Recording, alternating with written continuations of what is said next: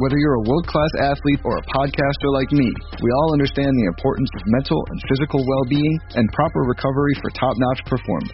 That's why I'm excited that Unified Healing is sponsoring this podcast. Unified Healing is a new and super innovative global network of wellness centers powered by Energy Enhancement System, or E E System. If you haven't heard of the E E System, you'll want to listen up. This technology promotes wellness, deep relaxation, purification, and rejuvenation. At hundreds of locations across the globe, access to a center is easy and affordable. Interested in experiencing the E E System technology for yourself? Go to unifiedhealing.com slash bluewire to learn more and find a center near you. That's unifydhealing.com slash bluewire. No material or testimonials on the Unified Healing website are intended to be viewed as medical advice or a substitute for professional medical advice, diagnosis, or treatment. Always seek the advice of your physician or other qualified healthcare provider with any questions you may have regarding a medical condition or treatment and before undertaking a new healthcare regimen, including E E System. Hey everyone, before we get into today's pod, I want to tell you about Blue Wire Hustle, a brand new program where you can host your very own podcast here at Blue Wire. Hustle was created to give everyone an opportunity to take your podcast to the next level. Or if you want to host a podcast and just don't know where to start, Hustle is the perfect place for you. As part of the program, you'll receive personal cover art, Q and A's with Blue Wire's top podcasters, access to our community Discord, and an e-learning course full of tips and tricks. And on top of that, we'll help you get your show pushed out to Apple, Spotify, Google, Stitcher, and other listening platforms. And the best is you can get all of this for only fifteen dollars a month. That's the same rate as any other hosting site would charge just for the initial setup. So whether you're starting from scratch or have an existing show that you want to grow, Hustle is an open door to leveling up your sports experience. Acceptance into the program is limited, so get your application in today. To apply, go to bwhustle.com slash join. Check out the description box for this episode to find out more, but that's bwhustle.com slash join. Blue Wire. It's exciting to win money. Back out to Allen. His three-pointer. Bang! Tie game with five seconds remaining. Is there anything you don't gamble on? Uh, not really.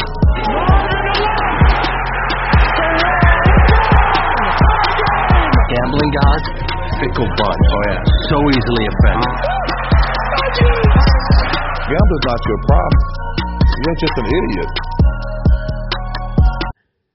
And we welcome you in to Full Slate, a Blue Wire Gambling podcast. My name is Greg Frank. Follow me on Gambling Twitter at UndercoverGreg. N F L Week seventeen, the first Sunday of twenty twenty-one. We still record in twenty twenty as we bring on our co-host and producer, Alex Uplinger. Follow him at Alex underscore up seven and running our podcast Twitter at full underscore slate pod. Alex, we made it. twenty twenty-one, now just hours away. How you doing? I'm doing good, buddy. It's a, it's a bittersweet week, but we'll have uh, – some awesome playoff games next week. How was your birthday? Yeah, no, I had a good birthday. A little late present there, uh, sweeping all my picks on December the thirtieth. Uh, got a good birthday dinner. I, I, I, you know, I've never picked your brand. I know you're from the D C area, so uh, or living in the D C area now. So I'm sure maybe you've had some Baltimore seafood. I got a uh, a lobster roll uh, for my birthday out at Chickie's and Pete's, and it was amazing. Oh, very nice. Yeah, yeah this I'm is all a... about the seafood. I feel like it's one of those foods where I don't. Whether it's crabs or lobster or shrimp, I just don't eat it enough, and every time I eat it, I love it. Always enjoy it. Yeah, yeah. No, this area is big uh, crab cakes. Okay, that's yeah, what I that's what's that big much. Here. Yep. So, uh, as I said, N F L Week seventeen. I gotta say, it is. You mentioned it, kind of a, a rough week. I feel like that first week of January is just brutal, right? I mean, you're you're back after the holidays, and you got two months of just dog days of winter. So thankfully, we still have the N F L to take us to at least the early parts of February. Yeah, and this year we're going to be getting three games on Saturday, three games on Sunday for the first round of the playoffs, right. So that'll be nice. Which, which obviously invites a whole bunch of scenarios that we're going to talk about now as we'll get into the N F L Week seventeen rotation. We'll run through every game, and not a ton of plays. I will just say, Alex, I think from a gambler standpoint, Week seventeen can be a lot of fun. We talked about it before we hopped on because there's, there's always those opportunities if the full season wagers, whether they are win totals or to win a division bet, those, if those line up in your favor, you can set up to perhaps cash a middle. Uh, so there's always some interesting hedging opportunities, middle opportunities, double down opportunities, whatever it may be, come week seventeen. Yeah, that's a great point to mention. It's a good way to kind of hedge your futures. Surprisingly, all my win totals are actually settled already. Okay. How well, did you make out with those? So Packers under, that was a big loss, but Bills over, uh, Washington football team over, Bills to win the division, and then I guess it's not quite settled, but Giants under six will either be a win or a push at worst. Okay. All right. Well, and that is actually the first game into the rotation that well, we'll get to in a minute. But I just want to start with one kind of gambling P S A that I like to kind of get out there that I feel like is very relevant for N F L Week seventeen. And I'm, we're going to be talking about this a lot come February on the college basketball pod when we start getting into, you know, bubble teams. Just because you have to win does not make the teams more likely to win or, in our industry, cover. It actually makes it harder. The Action Network had a good article up, uh, according to their Action Labs data. Teams that need to win uh, in Week seventeen to get into the playoffs have gone fifteen and twenty-three in the last thirty-eight tries against the spread when playing teams with zero incentive. So uh, it's just something that I – it pisses me off when I hear people say, oh, I got to take this team because they have to win. Well, we all know that, and clearly the books do too, and sometimes, and we're going to get into it, you got to plug your nose on some of these underdogs that don't have much of a reason to play, uh, and I'll further this even more. The same article in Action says that um, if the favorites are of more than a touchdown in a must-win scenario facing a team with no incentive, those favorites are nine and nineteen the last twenty-eight tries against the spread. So just something I wanted to get off my chest early on here. Yeah, I saw that too. Shout out Stucky of the Action Network. That was a really interesting read. It's not that big of a sample size, but it's definitely something to consider. Like you said, these, these teams aren't going to just lay over. They're still professional football teams. You saw that impassioned speech by J J. Watt. Right. You know, he right. They still take this very seriously despite being out of it and having nothing to play for. They're still going to play for pride and a and a game check and maybe a job next year. You know? And obviously, even now that Trevor Lawrence sweepstakes is over, Jacksonville has secured the number one pick. But even then, I think, as we saw with the Jets, you know, Frank Gore is a seasoned veteran, and, and Sam Darnold probably – earned himself, I mean, we'll see what the Jets do in the offseason, but Sam Darnold may well have earned himself another season there in East Rutherford with the Jets. So the players wearing the uniforms try.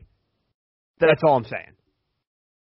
Yeah, absolutely. You don't see teams tank, really. It's pretty impossible to tank with such large teams.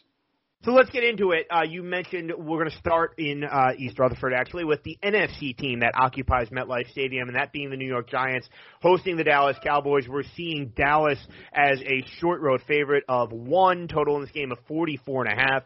Um, Alex, I know that you said your win total is Giants under.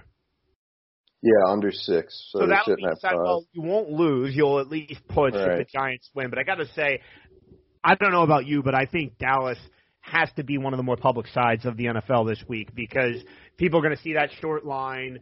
They just need to win. People are going to see the Cowboys having played well of late and the, the weapons, Amari Cooper, Michael Gallup, CeeDee Lamb tore up my Eagles last week. And it just seems like there's a little bit of late momentum here for the Cowboys. And we all know that when they're playing well, America's team, they can be a very public team in the gambling space. I think I could only look to the Giants here just based off that Giants defense that has been pretty good most of the year um, under uh, Patrick Graham, who is a name that I think we'll probably start hearing in N F L head coaching interviews coming up in the coming weeks to start twenty twenty-one. I think I would look to – it's the only side I could look to. If you remember when these teams played first, it was the game that Dak Prescott got hurt in, and the Giants still managed to nearly take that game outright. Lost by a field goal in the closing seconds at Jerry World. Uh, thirty-seven thirty-four, I believe, was the final for Dallas. I would not expect Andy Dalton to be able to put up as many points on the road uh, in a big spot. Yes, you could maybe argue, given this late surge from the Cowboys and Andy Dalton, could Andy Dalton be auditioning somewhere, whether it, you know, Dak's not signed, whether it's Dallas or, or somewhere else, perhaps. But the Giants are the only way I could look here. Uh, I probably am going to stay away, though.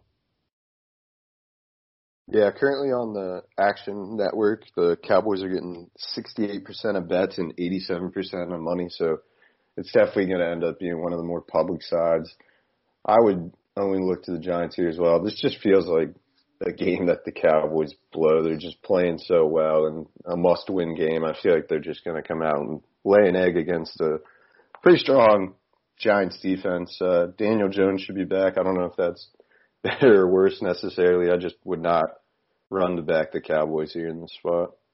Well, let's go to the other team that plays at MetLife Stadium, and they are on the road, and it is the team that we mentioned just before we started running through the rotation, and that's the New York Jets traveling to Foxborough to take on the New England Patriots. We're seeing New England as a short home favorite of three, total of just thirty-nine and a half. Obviously, the Jets, the red-hot Jets, have won back-to-back games, um, and...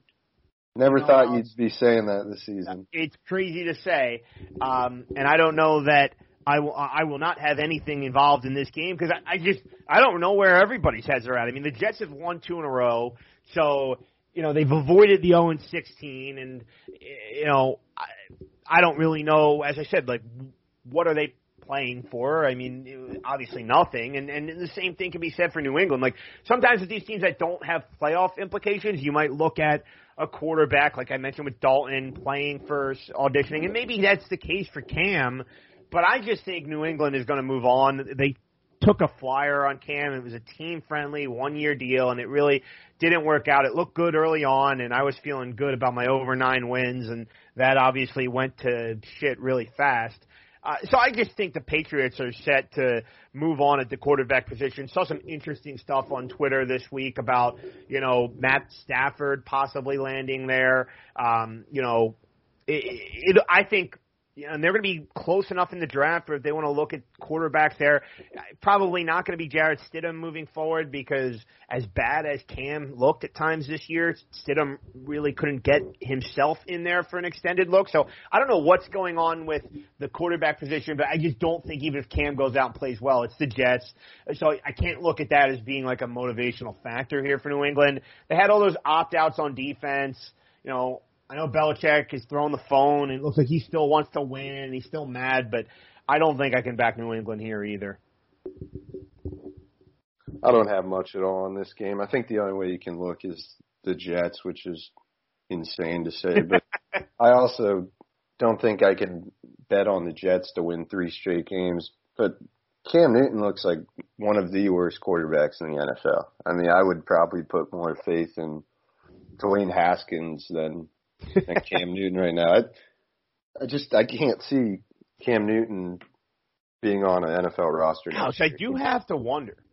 Like, even forget the Jets win against the Rams. Those look-ahead lines always come out before the week prior's games have been played. So this was before the Jets beat the Browns and before the Patriots got clobbered in primetime by Buffalo.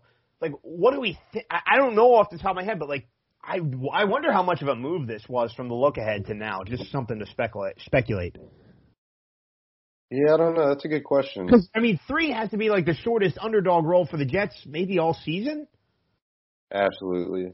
You know, so just something to think about, but all the more reason, in my opinion, to stay away from this one. Let's go to another game uh, that also won't feature any implications as far as the postseason is concerned. It's the Minnesota Vikings laying seven on the highway against the Detroit Lions, total in the game of fifty-four. Obviously, neither team's defense has been very good at all this season. Minnesota, one of the bigger disappointments of the N F L season in twenty twenty, and Detroit really never got off the ground, ended up firing Matt Patricia, and is in a, another reboot uh, there in the Motor City. Uh, you know, you could look emotional play here. Dalvin Cook's father just passed away, and certainly thoughts and prayers with him, and he will not play, though, for the Purple People Eaters. The Lions just got obliterated with no coaches uh, on that Saturday afternoon game against Tampa. It just feels like, you know, they're packing it in, and, and they're ready to to move on and turn the page in their franchise, you know, textbook. Uh, so I, I don't know that I really want anything here. I mean, maybe if it was a shorter line, I might be a little more interested in Minnesota. As I said, that emotional angle, I think, is a little interesting, but seven's a lot for a Minnesota team that, I mean, gosh, I know it was the Saints, but their defense couldn't stop a lick on Christmas Day last week. Last week. Minnesota still has a bunch of weapons in the passing game, and Stafford's banged up. I'm sure he'll go. We've seen him playing That's a good through point. injuries. Maybe, maybe if we're looking for an angle here, like, do we look at some Justin Jefferson props? Do they try yeah, a like, statement to get him the Offensive Rookie of the Year? Yeah, I like that angle. I, I think that would be a way to look. If you really want action on this game, I think player props are really the only way to go. The total feels a little high, but like you said, both these defenses have been terrible. I think Justin Jefferson, maybe anytime touchdown could be a good look depending on what that number's at. Yeah, yeah, no, I think that's probably, uh, again, we want to try and target Justin Jefferson and some props. Again, if you're really thirsty for a play here. Fortunately, this is not a standalone game like the Lions-Bucks game was last week, so that thirst always subsides a little bit when you got a bunch of other games on the menu on that Sunday. One of those other games, again, one that doesn't have major implications, but we will see the home team, the Tampa Bay Buccaneers, seven, seven and a half point chalk. It looks like compete and try and win the game to improve their seeding against the Atlanta Falcons. Total of fifty and a half. And, you know, Alex, I think uh, on one hand we look at the Atlanta Falcons, another team that's heading into, uh, you know, a transitional phase in their franchise. Raheem Morris got them going in his early games as the interim head coach, but I think the last couple of weeks really sealed his fate, being unable to find that signature win against Tampa at home, letting a big lead get away, and they were right with the Chiefs the whole time, and they couldn't get the win. I think even if Atlanta is to pull an upset here, that they will move on, and Morris won't be the coach. So having said that, you know, I'm not really sure there's much that excites me about the dog here in Atlanta. And then Tampa, as we said, if they win, because they got that Rams loss last week out in the Pacific Northwest, Rams losing to Seattle, all of a sudden now Tampa can get that five seed, which is very important uh, for the wild cards in the N F C, because that means you get a trip to take on the lowly N F C East champion. I know we did see Tampa struggle with the Giants on Monday Night Football earlier this year, uh, but nonetheless, if you're any of those wild cards, you'd much rather go to Dallas, Washington, or New York than have to go to Seattle, New Orleans, or Green Bay. So I think there's a good deal of motivation here for Tampa. It's the only way I could look if I was playing the game. Yeah, I can't get there with either of these teams. I I do like the motivation angle. I, that's probably the best seed in the N F C to have by far. So you know they'll come out and play everyone, but at seven and a half, that back door is always open, and Matt Ryan's not going to roll over. They're going to be They're going to be playing their best. They're just seven and a half, you get the touchdown on the hook. I feel like the back door is always there in garbage time. Brain a little bit, not even from a gambling angle, but I'm just curious. Atlanta, like there have been some little bit of speculation about maybe them looking for an heir apparent to Matt Ryan. Uh, we think that kind of creeps into Ryan's mind a little bit. He could have a nice game here. I could see that being extra motivated. This is essentially an audition for, for next year for him. And maybe sure, Atlanta so. would also be the type of team, if they did look for a quarterback, they'd look for more of a developmental guy and still go with Ryan as their primary starter for twenty twenty-one. Yeah, that's a good point. You bring in someone to develop under him. I mean, there's very few quarterbacks I'd want to learn from over Matt Ryan. I mean, he's a great veteran, good leader. I also saw some speculation that Julio might be a trade piece in the offseason. So, again, just kind of grasping for straws here at some of these underdogs, because as we always, as I mentioned in the beginning, it is going to be, and, and we'll get to some of these plays where it is just going to be total plug your nose and hang on, but you do have to try and find your way to some of them, because like I said, these numbers can be pretty inflated. One number that's a little weird for obvious reasons is the L A Chargers traveling to Kansas City to take on the Kansas City Chiefs. And the Chargers are three and a half point road chalk at Arrowhead Stadium. Of course, the Chiefs sitting everyone. They have clinched the number one seed, so they will – their guys will get two weeks rest with this week and then the bye week. before they play their first game in the A F C playoffs as they look to defend their title. Alex, anything you can look to here? I mean, I just feel like games like this are so hard to handicap because when you know that a quarterback as valuable as Patrick Mahomes isn't going to be out there, I wonder about the impact that that has on the rest of the team. We just mentioned Justin Jefferson, maybe the Vikings looking to get him involved. I think maybe you could say the same about the Chargers trying to make one last statement for Justin Herbert for his angle of the Rookie of the Year case. Other than that, though, uh, again, this is a game that I don't have a lot of interest in wagering on. No, it's impossible to back an Anthony Lynn coach team at three in the hook. But this number is curious because the only uh, starter that they've officially announced resting is Mahomes. So is he really worth double digits to the line? I, I would think if he's playing, this would be like Chiefs ten, and now it's three and a half to the Chargers. Or do you think Vegas is factoring in that if Mahomes isn't going, they're probably going to sit all sorts of guys last I minute? I think that's probably what they're factoring in. One yeah. thing I would look at, though, and it is something to monitor as far as the other skill guys. We know that Kansas City, like the one kind of blemish and, and or, or chink in the armor, so to speak, has been the lack of a run game. Like maybe this is where they just say, okay, Chad Henne, like you're going to hand the ball off thirty times, and we're going to try to, you know, get a run game going. Because if they have that, then the offense is going to be unstoppable in the playoffs. Yeah, that's a good point. Maybe they just treat this like a, a glorified scrimmage where they're trying things out in the run game, and you see Bell still play because it doesn't look like Hilaire's going to go anytime soon, right? So maybe they'll try to get right. Bell going and work so, on. So maybe that could lead to an under. Yeah. Yeah, just fault there again. Uh, I won't really have much action on this one.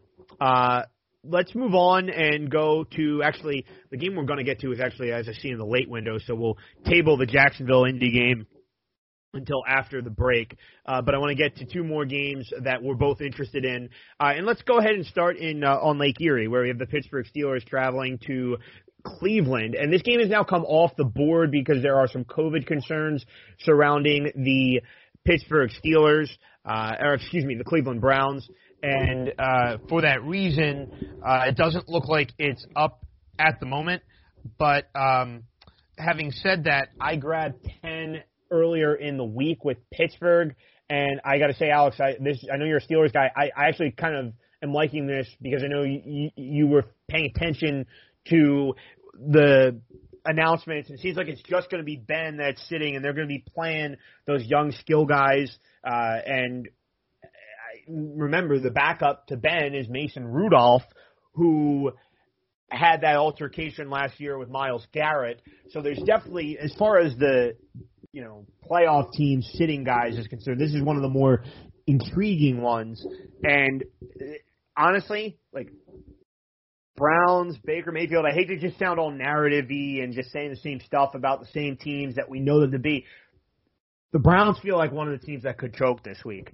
And I think that Rudolph and the guys that are out there for the Steelers are going to want to knock out the Browns uh, because, you know, there were a lot of players. Myles Garrett started yapping on Twitter when the door looked open for the division. Like, that win last week for the Steelers, I think, really did a lot for their locker room coming back against the Colts. I'm not saying they're all the way back to the way they looked the first half of the year and they're a Super Bowl contender, uh, but I think the Steelers is absolutely the only side I can look to. I took ten. I'm feeling good about it. I don't trust the Browns. Think the Steelers are going to still play hard, and, and I think Rudolph really wants it too, so I like Pittsburgh. The Mason Rudolph revenge game. There you go. Just massive. But I'm I'm a little nervous. I got ten as well. I just saw today, though, that Pouncey, J J. Watt, and Cam Hayward, they're all going to be out resting. But the, yeah, T J. Watt, he's he's going to be resting. Um, but the Browns, their COVID concerns are, are huge. I mean, the, their whole defense is decimated. It looks it's like Malcolm. The Browns secondary that has gotten torched. And they're yeah, they're not good to start. They right. They allowed two forty-three point five passing yards per game, which is twentieth in the N F L, and now they're going to be down their best corner in Denzel Ward. They'll be without safeties, Andrew Sandejo and Carl Joseph, and it looks like Linebacker Malcolm Smith is also out. These guys have all been declared out with COVID. I think we're probably going to see even more. Their facility's currently shut down. They're doing all that contact tracing. And I think the N F L is just going to going to make them run out there and still play. They can't they can't push this game unless they're going to push right. all the playoffs back an entire week, which I don't see. If they built in a a week eighteen, they could easily just move these. Well, we're already at seventeen here, so I don't think right. that's – Right, and I'm saying with their – with the reluctancy to even build that in before the season, they're obviously not going to push a week seventeen game to to move all the playoffs back. So I think the Browns are going to – yeah, I think they're going to get screwed here. Their their defense is already bad. They have several starters out. It looks like their receivers are back, but, yeah, again, they're not a, playing defense. That's a positive. Right. This could be a, could be a possible over game, but I also right. have – very little faith in Mason Rudolph. I've I've watched him play many times, you know, since last season when Ben was out most of the year. But I'm still going to take the points. The ten is just it's too big of a number. These are all professionals. Listen, still. Alex, I'm just saying, if you're looking for a quarterback and you want to take that Carson Wentz contract off our hands, I would rather them sign Dwayne Haskins than bring in Carson Wentz. Wow. Well, on that note, let's give him a chance. On. And go to uh, Southwest Ohio. We're going to stay in the the A F C North.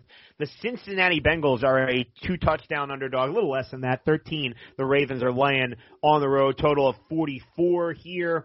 Alex, I'll be honest, I got burned. My best bet last week was the Texans minus the points against Cincinnati. I was kind of feeling the Bengals laying down on a short week after that Monday night win against the Steelers, and just the opposite.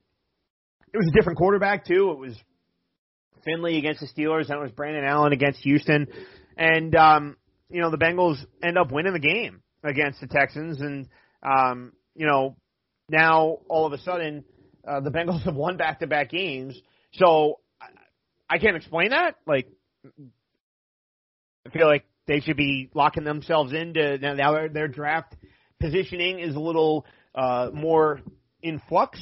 Uh, but – we talked about the Ravens before, and especially on the road. They're they're pretty good in this role where they're double-digit favorite. They get ahead, and, and Lamar just is able to run a lot. And, you know, we've seen the recipe against Baltimore is, you know, get them behind, keep Lamar in the pocket. You can beat them. I don't really trust Cincinnati to do that, but given the way the Bengals have played, I don't want to give thirteen uh, to back Baltimore either. Nah, this is a tough spot. I can't really back any team here. Uh, Bengals just continue to shock me. I, I thought they were going to roll over against the Steelers, and then I'm with you. Last week I I would have went Texans, if anything, but I think that speaks to how bad that Texans defense is, especially without Roby from the P E D suspension. This is still a divisional right. game. Uh, it's a must-win for the Ravens, though, if they want to have any playoff hopes.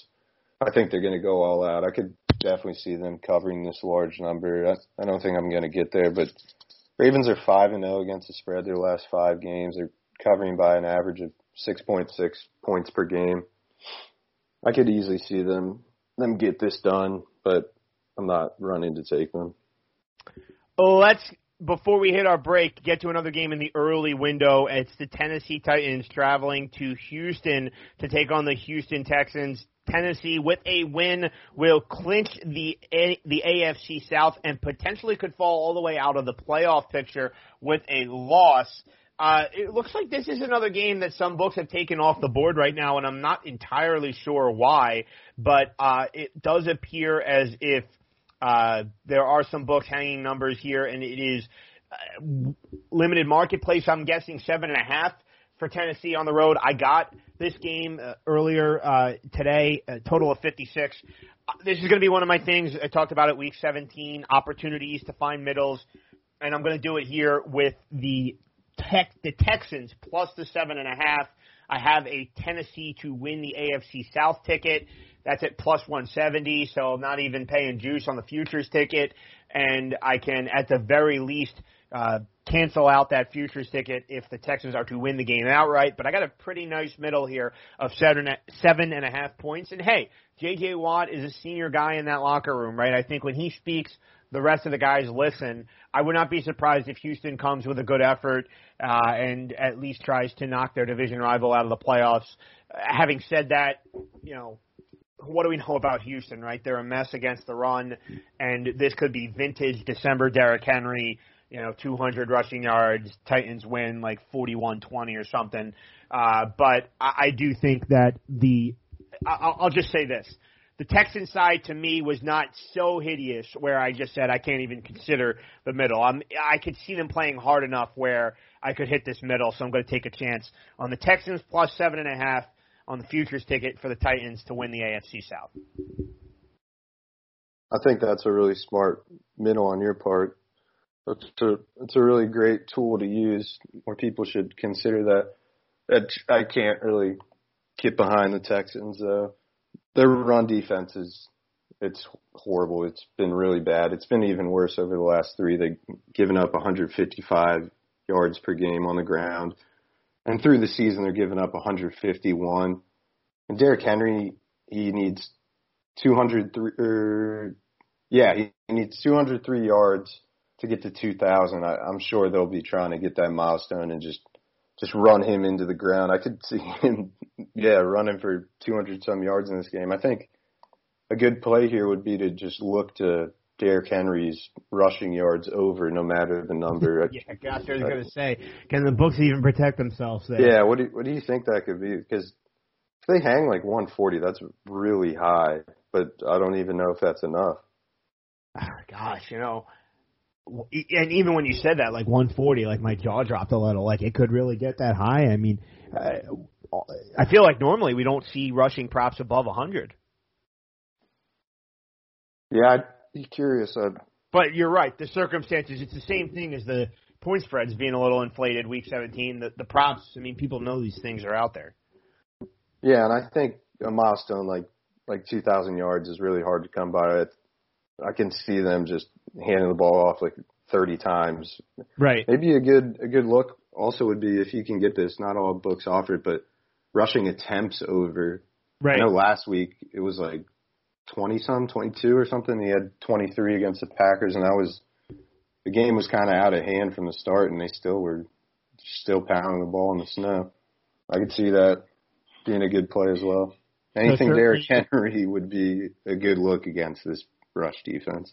Certainly expecting Derrick Henry to do his thing against the Texans. As I said, I'm going to take a shot on the middle, but hey, even if the Titans roll, then I'm profitable getting the plus price at plus one seventy. Basically have it on the money line here uh, as a seven and a half point favorite. So that's always uh, nice to have in your back pocket on that futures ticket to win the division. Let's take a break. We'll come back and run through the rest of the N F L Week seventeen rotation on the other side.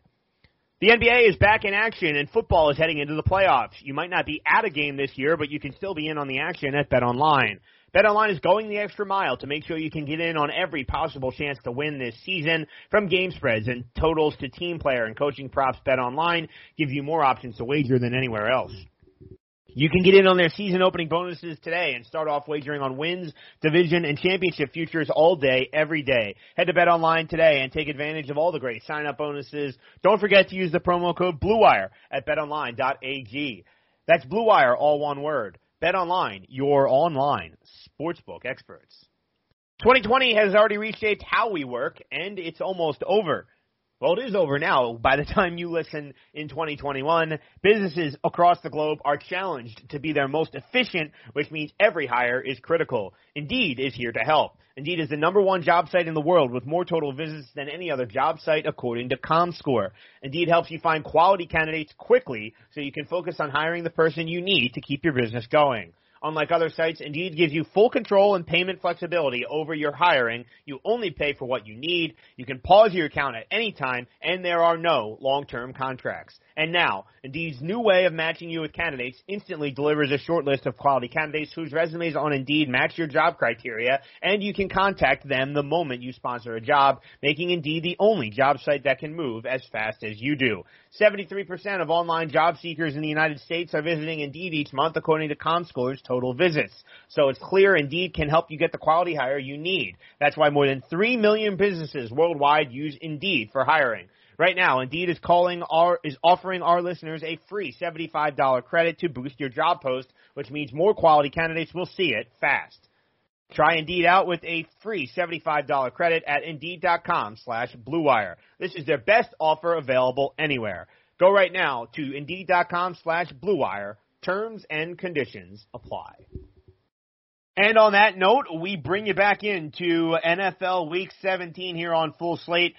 My name is Greg Frank. Find all of my picks at UndercoverGreg on Twitter, joined by our podcast producer and co-host Alex Uplinger at full underscore slate underscore pod. He manages that podcast Twitter, and at Alex underscore up seven on his personal account. Let's keep things moving. Just talked about one A F C South game. We're going to talk about another now. It's the Jacksonville Jaguars catching two touchdowns at Indianapolis against the Colts, total of forty-nine and a half. Indy needing a win, and they need somebody to lose, whether it's Tennessee, Baltimore, Miami, or uh, who am I missing? Uh, Alex, help me out. Oh, Cleveland uh, would be the other team yeah. that Indy could jump. They just need one of those four to lose. Granted, all four of them are pretty hefty favorites, but Indy is the biggest favorite on the board in Week seventeen, and I got to say, uh, this is just blindly fading Philip Rivers here as a big favorite. Like, no thank you. I'm going to plug my nose and take Jacksonville. I know I got burned by him last week. I thought it was stupid that the Bears were touchdown, touchdown and a hook, eight-point chalk, depending on where you shopped, on the road. Kind of feeling the same way here just in terms of the Colts. We, we've seen in the second half of the year Jonathan Taylor start to get going more. Yes, could he run all over the Jags? Perhaps, but I think also if they're running the ball more, that might decrease the possessions. They might have some longer scoring drives, which might which makes it harder to cover this kind of a number. And let's also talk about Jacksonville now. They got the number one pick. That's secured.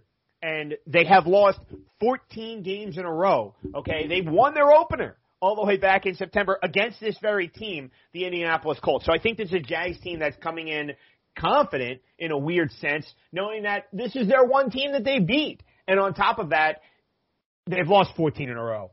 I don't care how bad you are. I don't care who's on your roster. I'd like to think that there's going to be uh, a lot of buy-in from Jacksonville this week. I'm just not wanting to go into – and they probably are going to lose the game anyway. But ending the season, having lost fifteen in a row, I mean, that's got to piss anybody off. So I think Jacksonville is going to play hard enough to stay inside this big number. Philip Rivers, I just think he's a glorified game manager. I can't give this many points with Indy here, despite the fact that they need to win. This is one of those spots where I do think, as much as it is kind of a plug-your-nose spot with the Jags, and you mentioned it before we hopped on, it doesn't look like James Robinson is going to go for Jacksonville uh, in the backfield. He's been a nice revelation for them. I just think that this is a, a tax that you're paying here with Indy that I will not pay. I'll take Jacksonville. In no world should Philip Rivers be this big of a favorite. I, I don't care who you're playing. I just – there's no way I would back Indy in this spot. Their defense hasn't been very good either this season, especially in the passing game. The last three games they've given up three hundred forty yards in the air per game. So no James Robinson. That would be my biggest worry. But I think the Jags have enough weapons in the passing game to – air it out and beat this Indy secondary. I think they can keep it close. This is just way too big of a number. I would I would go Jacksonville, if anything. Well, let's go to the N F C North now, where we have a big game in the Windy City. The Green Bay Packers looking to lock up that top seed. They don't even need to worry about the Saints. The Packers win, and they will be the top seed in the N F C playoff picture. They are a five and a half point road favorite here against the Chicago Bears. Of course, the Bears need a victory to get into the playoffs. Uh, so this is one of the more intriguing games on the Week seventeen card. And, of course, we know that, uh, you know, this is one of the better rivalries historically in the National Football League. A, a total of fifty-one, by the way, which I think is interesting because we've seen the Bears offense uh, really actually look good. And uh, it's crazy to say that about the Chicago Bears, uh, given Uh, we just expect their offense to be so anemic. Uh, and this is going to be another opportunity where I, I, I am intrigued enough by the Bears side to where I will try for a middle, because now this is a different middle. It's not like the Titans one where I had the, to win the division, therefore I had a plus price, and I can't lose any money there because the worst that happens there is I come out even. I'm paying juice here to go under eight and a half on the Chicago Bears win total. Uh, so there, you know, if I, I'm going to take the Bears plus the points, and if they happen to win the game outright, then I'm still going to end up down a little bit just on the juice that I would be paying on that Bears under eight and a half wins, because they come in at eight and seven. But I think, hey, rivalry game, Bears offense starting to show signs of life really for the last month or so.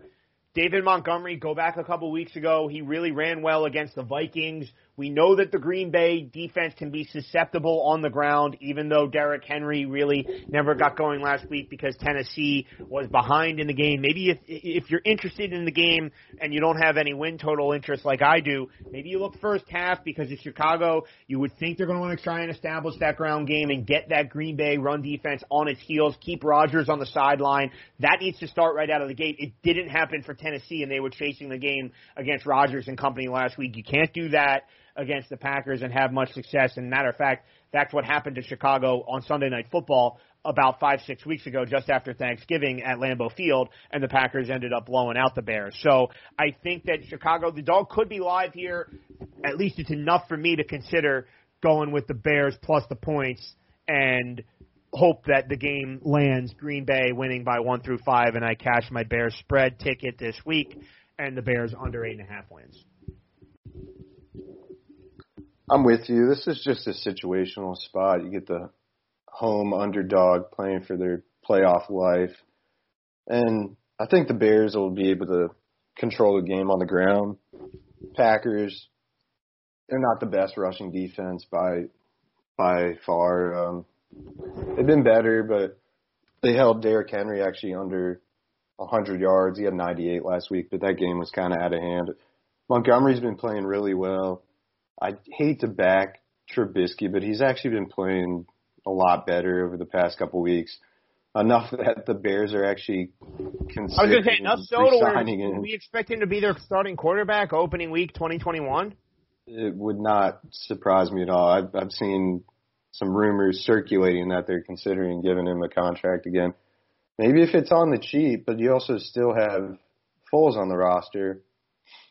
And Trubisky, I don't trust at all, but this is more so just a situational spot. You get the home dog, and I really like what I've seen from Montgomery in the rushing game recently, so I, I think they can keep it close in a gritty win with their defense. Maybe we win the game outright, but I like the six, so I'm going to take that. Let's keep things moving and go to the N F C South, where we have the New Orleans Saints. A round of touchdown favorite, six and a half, it looks like, in Charlotte against the Carolina Panthers. Total in this game of forty-seven and a half. New Orleans needs a win and some help to get to the number one seed in the N F C. Of course, they have a head-to-head loss with the Packers, so they're one game behind the Packers, but they can still get that top seed if we happen to have a three-way tie for that top seed between New Orleans, Seattle, and Green Bay. It looks like the Saints would get that top seed under that scenario. So uh, New Orleans and Seattle both at eleven and four, Green Bay at twelve and three. That's the path for New Orleans to get a number one seed. They need everybody to be twelve and four. Um, and so obviously we're going to see New Orleans playing really hard here. But if you've listened to this podcast, if you've just been gambling the last three, four seasons in the N F L, you know that Teddy Bridgewater covers spreads as a hefty underdog. This is just what he does. Even Matt Rule, let's give a golf clap to him. In week fifteen, he runs the cover play and kicks the field goal against the Packers at Lambeau Field on a Saturday night on first down, nonetheless, when they're down eleven with two minutes left, and the pa- the Panthers cover the eight and a half, nine point line, losing by eight. So what a move! I love that move. I loved it. I it loved... was one of my favorite things of the season. Especially because we were both on the Panthers, obviously. But I love cutting it to a one-possession game, especially hey, with right? like, tell me, I, I like right teams, there. Like, why don't more teams do this? Like, you get the one possession, and I think he did that in front of the two-minute warning. He had at least one timeout. Like, it just feels like the better play to give yourself a chance, get some points on the board in front of that two-minute warning. Right, because what, what's a touchdown by you there? It's still a one-possession game, and then you – You ate all the clock up trying to score a touchdown, and you might and not even score. You might, might run the clock and, and then ultimately kick a field goal anyways, and then you ran a minute off the clock trying to score. Like I was saying, we we saw the Panthers last week go to Washington and put the division party, so to speak, on hold for the football team. So I think the Panthers are still playing hard here, and that's why I don't think that it's as simple as, well, you know, I don't think any of these games are as simple as, well, the team with playoff hopes needs to win and the other team's out of it, so you take the the chalk. Um, I, I have Panthers under six wins. It's not a game that I'm going to be looking to take the middle on because I do think that, you know, New Orleans, we just saw them stick it to the Vikings last week. I think that they're, you know, really rounding into form after that Eagles loss. They they played the Chiefs right down to the wire, and then, and then they blow out the Vikings. So I think that the the, the Saints are certainly – hitting their stride here, uh, and so I do think that, you know, I'm less intrigued by this dog as I am some of the others where I could go for a middle. I think I'll just sit on my Panthers under six wins ticket and hope that New Orleans gets the W. I wouldn't be surprised at all here if the Saints ultimately cover. They're they're coming out going for the one seed, like you said, but you just have to blindly play Teddy Bridgewater to cover. In his career, he's thirty-six and thirteen against the spread, and then he's twenty-four and five against the spread as an underdog. The guy just keeps games close no matter what. No matter what the team, no matter the situation, they always he always just seems to cover. There's because he can move three. the ball enough and end up scoring twenty-four, twenty-eight points, which is always going to be enough to cover. Exactly. He's he's mobile enough to make some plays when it breaks down, and he can throw the ball. They have enough weapons in the passing game. Obviously, they miss McCaffrey, but I don't think it's as big of a loss when, when you have Bridgewater back there. He plays really well in this role. He's eight and three as an underdog this season against the spread. And I'm just going to take the points and go with another Teddy cover. Hey, I'm never going to argue with that. Let's move on and go to the N F C West, where we have the Seattle Seahawks making the trip to the Bay Area to take on, actually no, I guess it's another game in Arizona to take on the uh, 49ers. Uh, we're seeing Seattle uh, laying six in the hook on the road, total of forty-six in this game. Um, again, San Francisco's done. They've been festered with injuries this year. But I fell for this trap last week, thinking that San Francisco was packing it in. Granted, the Cardinals aren't the Seahawks, but something about Kyle Shanahan, you know, I don't think he's interested in laying down, and we saw that last week. C J Beathard manages to get a victory in the desert against the Cardinals. Having said that, I still don't want San Francisco here. You know, it's it is it has been a lost season, and I was a little nervous about Seattle last week. Fortunately, I will cash my Seattle to win the N F C West futures ticket, but I really thought the Rams were going to go up there and, and, and beat them. I just sat on the sideline, obviously, because of that futures ticket, and, and fortunately they ended up winning. And, Alex, your better play here, and I, and I like it, and I might tell it, is going to be on the under, and we've seen the Seattle defense kind of rounding into form, and, hey, they won that game last week with defense. Let's not kid ourselves. The Seattle defense can look average at least, maybe a little better, then they're a Super Bowl contender. So uh, having said that, it's obviously a bad enough San Fran offense where, you know, if you just think that the San Fran defense can keep them in it, and that's kind of why I'm hesitant to play this side, because that San Fran defense, especially last week, really flummoxed Kyler Murray. I, I think the only way I could play this game is how you are, and I'll let you speak more to the under. Yeah, I like this game to go under. Divisional game. I couldn't look to the total like you were saying. The Niners really haven't given up on the season. Kyle Shanahan always gets them out to play, no matter who the quarterback is. They're down to their third-string quarterback now, but Since October, Seattle's nine and three to the under, and they've really gone more conservative than they were the first couple weeks of the season. They're not really letting Russ air the ball out, and rightfully so. He had a couple bad games with several interceptions. Um, weeks one through nine, Seattle passed on first and second down fifty-nine percent of the time. Since week ten, that has dropped to fifty-two point five percent. So they're just being more conservative. They have a good ground game, so I'm not surprised that they're running the ball more and controlling the game. And with Dunlap, that was a really big acquisition. They seem to be playing a lot better on defense since that trade. Jamal Adams back. He's been playing really well. Kittle's back for San Francisco, which is a little worrisome, but he's also not really playing the full game. I don't expect him to play as much this week either. Last week he only played sixty percent of the snaps. Also, last week they lost Ayuk, one of their best receivers left. We already know Deebo Samuel, he's on the I R. And Trent Williams is out. He's the number one rated tackle according to Pro Football Focus. So it's really tough for a third-string quarterback not having your left tackle and the best tackle in the N F L. I could see San Francisco leaning on their run game as well, and Seattle doing the same. So, yeah, I think this is just going to be a, a low-scoring game, close game potentially, but Seattle ultimately gets the win, and it's going to go under the total. They're both going to be running the ball a lot here. All right, let's keep things moving with the Las Vegas Raiders heading to the Mile High City, laying two in the hook on the highway, total of fifty-one here. Uh, I'm not going to have much here. Two teams that aren't are out of it. Raiders, you know, if you had to talk me into a side, you could look at the Raiders as a little bit of a dream crusher spot, having been eliminated from the playoffs in such a stunning fashion last week by the Dolphins and Gruden with the field goal, which I thought was the right play. He took a lot of time off, and the, you know, cover two defense failed the Raiders, and the penalty, it was just a mess. So you whereas Denver's been playing meaningless games for a while now, but uh, I'm not going to really look at this game at all. And if the game, if the game didn't happen, I wouldn't care. Yeah, this is a game I I really don't want anything to do with. I, you can't back Drew Lock in any spots, even though I know you're you're prone to to take the Broncos here. I've been I'm getting fucked enough with the Broncos. Yeah.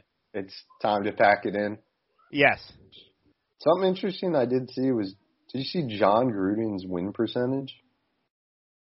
What? How it's like how it's like one of the one of the worst with the Raiders, and it's it was like worse than Jack Del Rio and Tom the Gable. The best thing about that, you're saying career or just this stint? This stint with the Raiders. Yeah, you know, I, I, what, he hasn't had a winning season, right?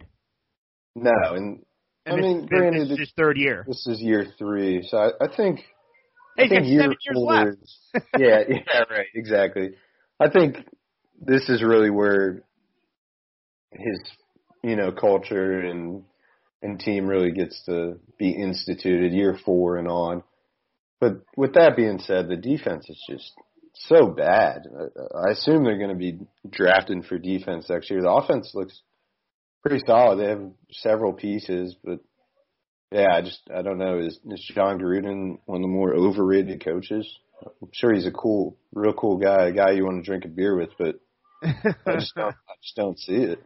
Yeah, it's, it's almost saying, is he more hype than and media darling than anything else? Exactly. You know, I mean, he's a real, real cool guy, good players coach, but just personnel-wise and scheme-wise, they're just not that great of a team. After they got off to a hot start, they looked terrible. One last intriguing game in the late window before we get to the Sunday Nighter. It's the Arizona Cardinals traveling west to take on the L A Rams. Arizona, three and a half point road chalk. Of course, Jared Goff is not going to play. A total of forty and a half as a result of the suppressed total. Also kicking in, uh, you know, on the one hand, you could look at it and say, you know, talking about dream crushers, what was the, what was the week, what could the week have been like for the Rams, knowing that John Wolford is going to be the starting quarterback? I'll be, I'll just come straight up and tell you, I didn't know who that was a week ago. So Um, you know, you have that angle to look at. But Alex, like, you're the Cardinals guy, and they just looked lifeless last week. Like, this game they needed. And now all of a sudden they're the ones that need the Bears to lose. Now, granted, the Bears are playing the Packers, but we talk about teams that could choke, and I think maybe Cleveland could. Even though it's a backup quarterback, it's Sean McVay. It's the a Rams team that still needs to win to make the playoffs. I'm thinking Arizona could be the most, you know, the, the, the favorite, most ripe for an upset. I'm not saying I'm going to take the Rams, but I certainly don't want Arizona here. I don't like the way they're trending at all. They had that long losing streak back before the Giants game, and then the Giants game, let's be honest, like Daniel Jones was just coming back. He didn't really look like he was himself coming back from that injury. They barely survived against the Eagles, who if they had another thirty seconds might have been able to go in and score that touchdown, and, and then they would have gone for two and tried to win the game there. And then as we talked about last week against San Francisco, Arizona didn't look good and lost that one. Not liking the way Kyler Murray and the boys are trending. Uh, I think it's Rams or pass. No, I completely agree. That was a gutless performance last week. It, Cliff Kingsbury down the stretch is just not a good coach for some reason. This has been going on since his Texas Tech days where he had fucking Patrick Mahomes, and this guy still can't yeah. win games. Okay, and that's the thing. Season. He had Pat, he had Patrick Mahomes against Big Twelve defenses, not the N F L. Right. No, he should be putting up one hundred points. Now he has Kyler Murray, who's a little banged up, but I, I saw Kyler Murray earlier this week say that he's fine. The leg will have no impact, but I still think that shoulder's been bothering him too. You, you don't see him quite run as much as he was at the beginning of the season. Yeah, this has to be Rams or pass. I, I can't back Cliff Kingsbury in a in a meaningful game, and this line is indicative of that. Like, at three and a half against a backup quarterback, you think this would stretch to like six, but it doesn't seem to be budging much, which speaks volumes to yeah. And actually, we're where, seeing the juice at minus a dollar fifteen. It looks like on the Rams. On the Rams, sign this yeah. could be trending towards three. Right, which is insane. That a healthy Cardinals team in a in a pivotal game, and I think Cooper Kupp game. Just went on the COVID list for the Rams. Yeah. Yeah, I don't think Kupp's going to play either, which it just screams take Arizona, which is why I'm not going to do that because right. I've gotten burned so many times on the Cardinals, and I'm done. I'm done with them. Cliff Kingsbury, we're done. We're breaking up. We're breaking up. Better late than never. I think uh, Cardinals come come playoffs is a, they'll be a good team to fade. Yeah, which by the way, I know that obviously the Saints are trying to chase down the Packers, but. You know, if this, it's not a bad consolation prize, I don't think, if you're that two seed and you're getting the Bears or – I know the Bears have been a little bit better, but the Bears and the Cardinals, like, pretty clear dip there at, from that, uh, you know, because the five six, if we're saying Goff's back for the Rams in the playoffs, if they were to get it, you know, and then, and then obviously Tampa, like, whoever's that two seed is going to be a pretty heavy favorite in Wild Card Weekend in the N F C. Yeah, at home against either one of those teams, but – also, Goff, I don't, I don't know how rested or how healthy he'll yeah, be. A broken thumb on his on his throwing hand. I, I don't know how quick that recovery is. I can't imagine it being two weeks.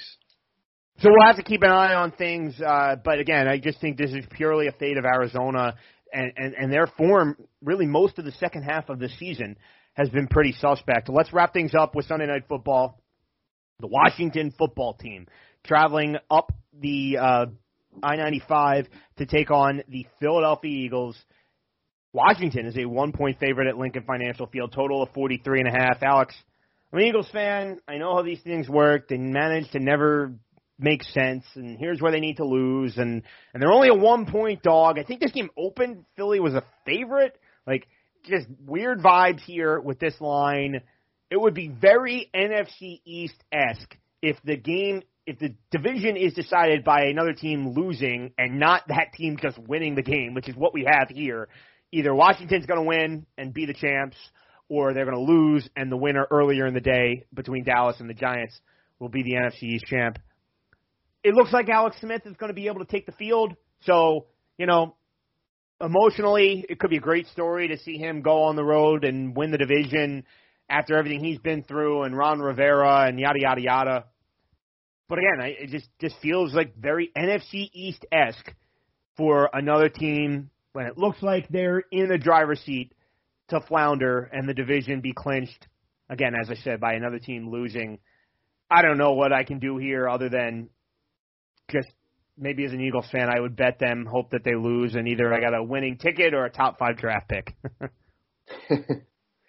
I like that logic. I I like Washington to win here. This is mainly a, a fade of the Eagles defense. It, they have several injuries, and I'm not sure that these guys are going to suit up. It's really hard to tell what their motivation is. Obviously, they want to knock out a division rival, but are guys like Fletcher Cox and Barnett, are they going to play just because yeah, but I, they want like to play? Keep, I, I will remind you that the big problem for the Eagles last week was the secondary against yeah. the Dallas receivers, and we don't know if Terry McLaurin's going to suit up for the football team. No, it looks like he's not. He he hasn't participated in the individual drills all week. He's been working with the training staff, but I still don't know if that's that huge of a drop-off with how bad the secondary is. They sure. they give up two hundred forty-three yards per game, which is twenty-first in the N F L. But over their last three, they've allowed three hundred forty-nine yards passing per game, which is dead last. If Washington's inept offense can, you know, if they're going to do anything, it's going to be against this secondary.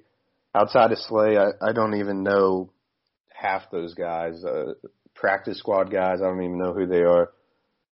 This is more a bet on Washington just solely on that defense. It's just such a strong unit. It's one of the stronger front sevens in the N F L. And you're going up against a rookie quarterback. I think Hurts is going to be probably trying to do a little too much. We saw that last week against mm-hmm. Dallas, and that that's a bad Dallas defense. He had two interceptions and a fumble lost. He was sacked three times. Against a Dallas defense, that really doesn't generate all that much pressure. You're going up against a Washington front that averages two point nine sacks per game. And Chase Young, he's looking like defensive rookie of the year. He's been an absolute man amongst boys out there. It's really just shows what a good pick that is. And then you have Sweat on the opposite side. I think the defense will really cause havoc and get after Hurts, which will ultimately probably cause several turnovers and short mm-hmm. fields, and that really helps a Washington offense that just isn't very good, especially without McLaurin. McLaurin's easily the best weapon. If the if Cox can't go, the the front will open up a little bit, and then yeah. Washington can probably lean on that run game with Antonio Gibson, and then you have McKissick out of the backfield. I don't think the McLaurin loss is that big because I think they have enough weapons to exploit a really bad secondary. So I'm probably going to play Washington here, but I'm I'm in a weird spot because I'm holding a ticket on Washington to win the division at eleven to one, and then I have Giants at seven to one. So if the Giants win, then I'm I'm in a great spot come Sunday night. I don't even know if I need to bet this game necessarily, but right. standalone game, you know, I I probably have to, right? There's never no such thing as too much action. No, absolutely. I I think I would probably look to some player props. Maybe uh, if Fletcher Cox can't go, maybe look at Antonio Gibson rushing yards. I, I really think he anchors that whole front seven. I don't know if he's going to be able to go. He didn't play last week.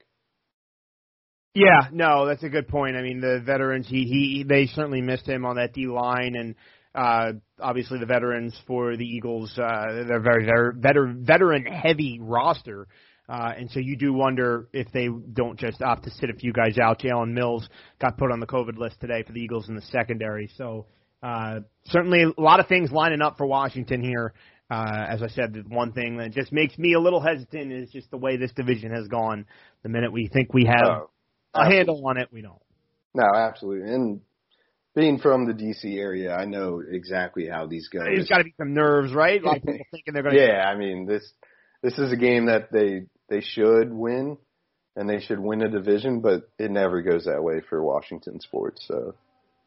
Hey, Alex, I had a lot of fun. Uh, looking forward to doing more throughout twenty twenty-one.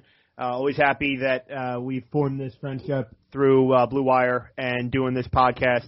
Enjoy your night, and, uh, hey, we'll be talking soon. So, again, Happy New Year to you, my my man. Yeah, you too. It's been great. Happy New Year. I'll uh, talk to you later. This has been Full Slate, a Blue Wire gambling podcast. My name is Greg Frank. Find me in all my picks at UndercoverGreg on Twitter. Find Alex managing our podcast Twitter at full underscore slate underscore pod. And his personal account is at Alex underscore up seven. Enjoy N F L Week seventeen. Happy New Year to all. And, of course, please play responsibly.